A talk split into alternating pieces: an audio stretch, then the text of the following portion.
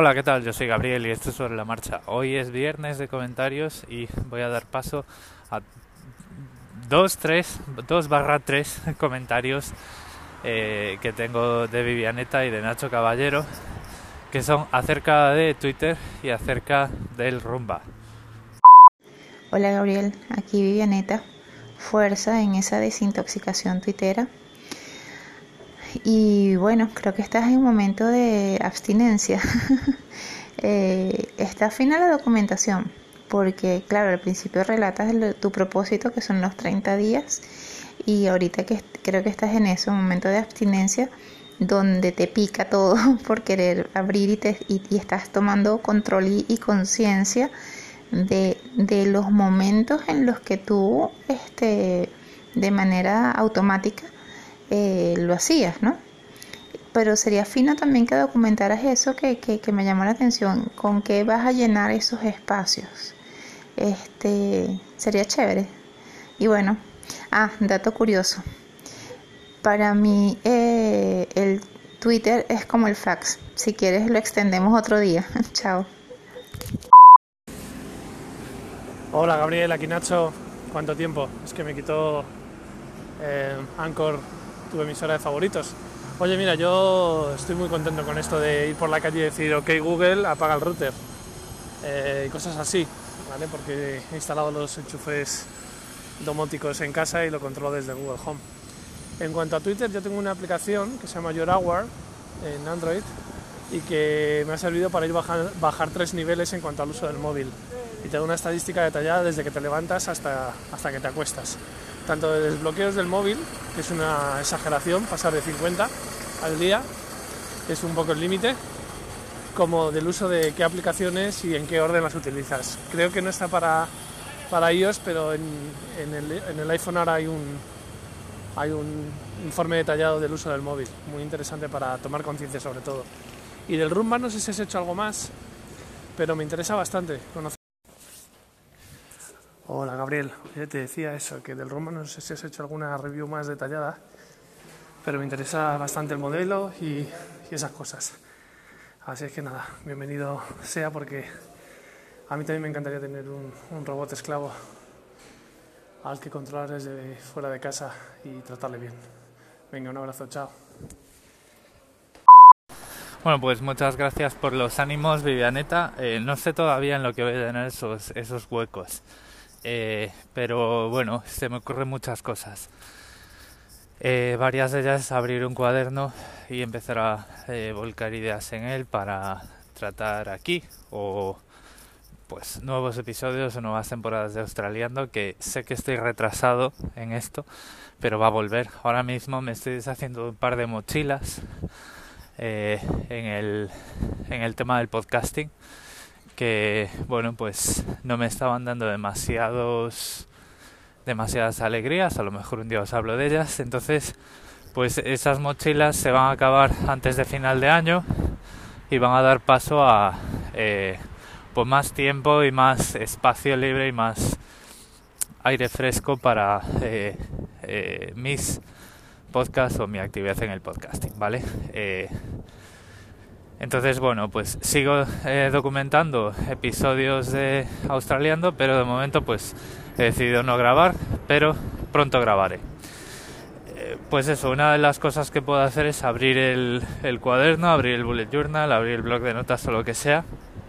Y pues todas esas cosas que a lo mejor esa mañana en el trabajo se me han ido pasando por la cabeza, las pongo en una lista y luego pues eh, al día siguiente es muy fácil eh, recordar esa lista, abrir esa libreta y de un vistazo saber de lo que quiero hablar sobre la marcha. Eso podría ser una cosa. Otra cosa podría ser, pues, eh, abrir la aplicación de Kindle y leer una sección, capítulo de un libro. O sea, hay un montón de cosas, ¿no? O sea, lo que quiero sobre todo es que cuando vuelva a Twitter en diciembre, vuelva a Twitter eh, de una forma menos, menos casual, menos automática y pues eh, no tanto para leer lo que dicen los demás, sino también pues para entrar en las listas, comentar lo que se haya comentado por ahí, eh, escribir mi propio contenido.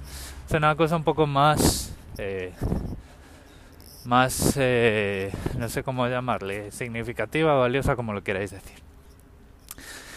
Pero todavía no lo sé. Ahora mismo lo que estoy haciendo es, eh, todavía estoy en esa etapa de, de, decepción de decir, ah, no tengo Twitter instalado aquí y quería, y, mi mano se fue al teléfono y lo desbloqueó, ¿no? Entonces, bueno, pues, pues ese es el, el tema. Y en cuanto a Twitter, cuanto a los comentarios de Nacho, precisamente una de las cosas que me dio eh, me dio esta pista de que algo estaba algo malo estaba pasando ahí porque es que ni siquiera era consciente de eh, a nivel personal del número de veces que entraba de forma automática en Twitter eh, fue ese informe que tiene el iPhone ahora que es eh, tiempo de pantalla, no screen time. Antes lo tenía más o menos era muy fácil tener una métrica similar porque en el informe de consumo de batería tú podías poner eh, las aplicaciones por tiempo de pantalla, ¿vale? O sea, screen time en, para el iPhone al final no es más que eh, una nueva forma de presentar la misma información que el iPhone ya iba recopilando y además poder eh, poner controles. Controles es decir, eh, retirarte, recordarte que te estás acercando al límite que te has puesto para una determinada aplicación e incluso pues eh, si esto lo integras que se puede hacer. Y de hecho en el último hacía falta tenéis creo que es en el último o en el en el penúltimo del hacía falta Edu habla bastante del eh, screen time con, con los niños vale eh, digamos eso, que, que, puedes poner una restricción total a una aplicación y que no haya tu tía y que si eh, cubres el cupo diario semanal de tiempo con esa aplicación, pues el, iPhone te la cierra, ¿vale? Yo lo que pasa que ah, me planteé hacer eso, pero el problema que tienes es que, y además lo había probado con, me parece que lo había probado cuando me llegó la actualización correspondiente. El problema es que si tú eres el dueño del iPhone y tienes el, el PIN y la contraseña o lo que sea, pues te puedes saltar ese, ese tiempo de pantalla, ¿no? Le puedes decir, vale, sí, pero es que hoy me apetece mucho, eh, desactivame el filtro, ¿vale? Entre eso y el, el hecho de que lo que quería hacer era directamente quitarme el hábito automático, pues lo que he hecho, lo que he preferido hacer es eh, directamente desinstalarlo todo. Desinstalarlo todo y hacer como hacer como que Twitter no existe, ¿no? Si es que es posible, porque ya os digo, cada vez más eh, los grupos de Telegram y eso se comparten más tweets, entonces pues eh, estoy también eh, tentado a cerrar Telegram. Lo que pasa que ahí pues tengo gente con la que hablo, gente que está en España, entonces eso ya no me convence tanto, pero digamos que la tentación está muy cerca y, tiene muchas formas, tiene muchas formas, en fin, bueno. Pero ahí vamos, ¿eh? o sea, ayer por ejemplo ya eh, los momentos de frustración fueron muchos menos, hemos bajado de veintitantos a unos he dejado, o sea, ayer a las 8 de la tarde he dicho yo, bueno, pues ya podemos decir que tal. eh, había contado 8 en total, eh, que no está nada mal, ¿no? Es, bajar de un 100 a un 30%. Y, y bueno, luego probablemente haya, lo haya eh, ejecutado ese hábito automático un par de veces más, pero vamos, que por ahí está el tema, ¿no? Eh, es una reducción bastante importante. Y, y bueno, pues cambiando de tema, el tema del rumba. El rumba que yo tengo es el 980 porque es el único que eh, tiene una, un algoritmo, digamos, que además está apoyado por servidores en la nube, ¿vale? O sea, el robot no es tan inteligente, lo que pasa que tiene un microprocesador y tiene un software que se conecta con los servidores de Rumba y en los servidores de Rumba digamos que está el algoritmo para de aprendizaje de superficies y obstáculos. Tú con otro robot más sencillo si tu casa es muy cuadrada y hay pocas puertas, puedes conseguir, por ejemplo, lo ideal sería tener un loft, ¿no? Eh, si tuvieras un loft, pues no te haría falta un robot tan complejo. Pero el problema que tienen los eh, modelos inferiores es que, aunque tú si dejas las puertas abiertas, acaban entrando por la habitación, cuando, eh, cuando rebotan en la pared del frente, vuelven a salir de la habitación, ¿vale? Deshacen sus pasos y salen de la habitación. Eh, esto lo que, lo que quiere decir es que una de dos, o limpias todo el salón y un trocito de la habitación, el trocito digamos que es el trocito visible a través de la puerta, o si el robot se te engancha en esa otra habitación, te queda la mitad del salón sin limpiar. El Rumba 980, cuando entra a una habitación, la mide y se lo pone en la lista de tareas. Entonces al final lo que hace es llenar todas las esquinas del apartamento. Y luego tiene un modo en el que una vez ha limpiado el apartamento, repasa todas las esquinas. Eh, en uno de los bordes del robot, bueno, todo, esto pasa en todos, yo creo, ¿vale? Eh, lo que pasa que a lo mejor es más casual porque si, si no memorizan la, la, casa, si no memorizan la instancia, se le puede quedar alguna esquina. El, el que tengo yo, en uno de los bordes tiene un cepillito, es un, un cepillito que da vueltas, ¿no?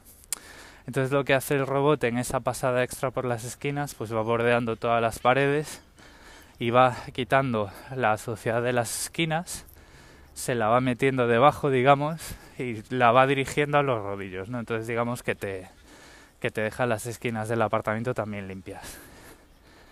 Eh, cosas. Eh, y aquí entra el, mi recién descubierto minimalista, ¿vale? Eh, yo este robot me lo he comprado porque con una moqueta tienes que pasar la aspiradora eh, varias veces por semana.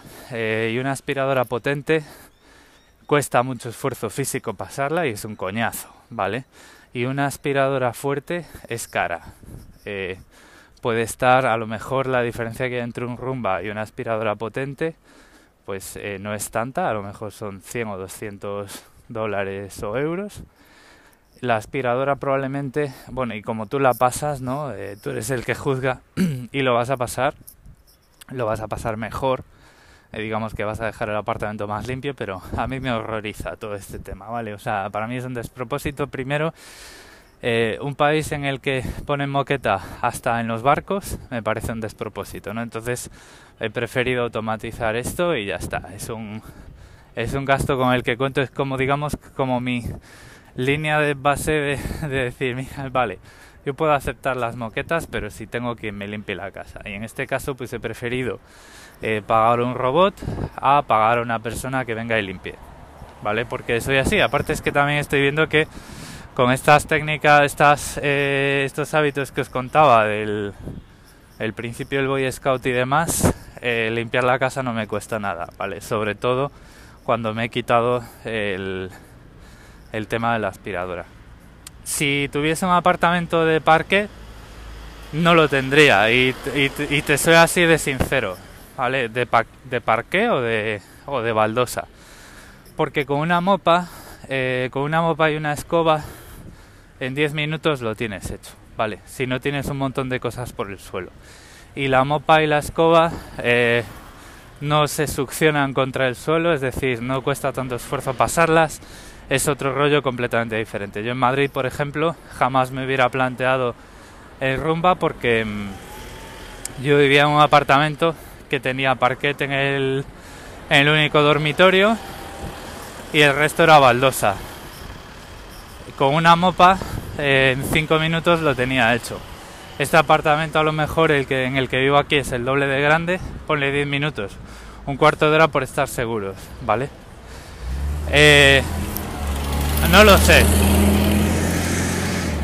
Yo ya te digo, a mí el factor determinante de, de tener un rumba es que tenía que tener una aspiradora. Yo en Madrid no tenía aspiradora porque era todo una superficie que era muy fácil mantener limpia y con una mopa era más que suficiente. eh, aquí, al plantearme tener una aspiradora, pues he preferido comprarme una aspiradora sencillita para las esquinas y los aparatos que pueda tener que abrir y que pueda tener que limpiar de polvo y una aspiradora automática, pero eh, ya te digo, si no es por la moqueta, pues yo no lo hago, ¿vale? Porque además en Madrid, por ejemplo, tampoco tenía alfombras. La alfombra que tenía era una alfombra de bambú y lo que hacía en la alfombra de bambú era pasar la mopa y pasar la fregona con el pronto con el mismo jabón que el parquet y quedaba perfecta. Ya te digo, no sé si este tipo de cosas, bueno, al menos para mi mentalidad actual, este tipo de cosas en casas de normales, en casas con un suelo que pondría una persona a la que le gusta la limpieza, le hace parquet, tarima, baldosa, lo que sea, yo no lo, no lo pondría. Eh, luego puede haber variantes, que tengas perro, que tengas gato, que suelte mucho pelo, pues ahí ya puedes entrar a valorarlo. Pero eh, con una situación en la que no hay pelo y no hay moqueta, pues yo pues me lo cuestiono mucho, mucho, mucho, mucho. En cualquier caso, bueno, pues ahí tienes los datos. Si tienes más dudas, pues aquí estamos. Y nada, eh, se acaba esta semana. Estoy, estoy grabando a viernes 8 y 20 de la mañana. Estoy llegando a la estación de tren, como siempre. Pues os dejo este canal abierto para lo que me queráis contar o preguntar. Eh, ya sabéis, en Anchor eh, os bajéis la aplicación, me enviáis un mensaje o en Telegram a gvisoc, que es mi cuenta de correo, es, mi, nombre de usuario. Si habéis llegado a este episodio y me habéis escrito por Twitter, escribidme a Telegram porque eh, Twitter es que no voy a entrar hasta el 6 de diciembre.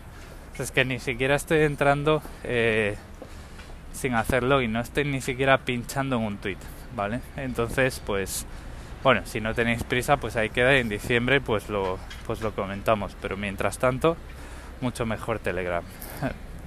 Nos escuchamos la semana que viene, pasado un fin de semana fantástico y sed malos que la vida es muy corta.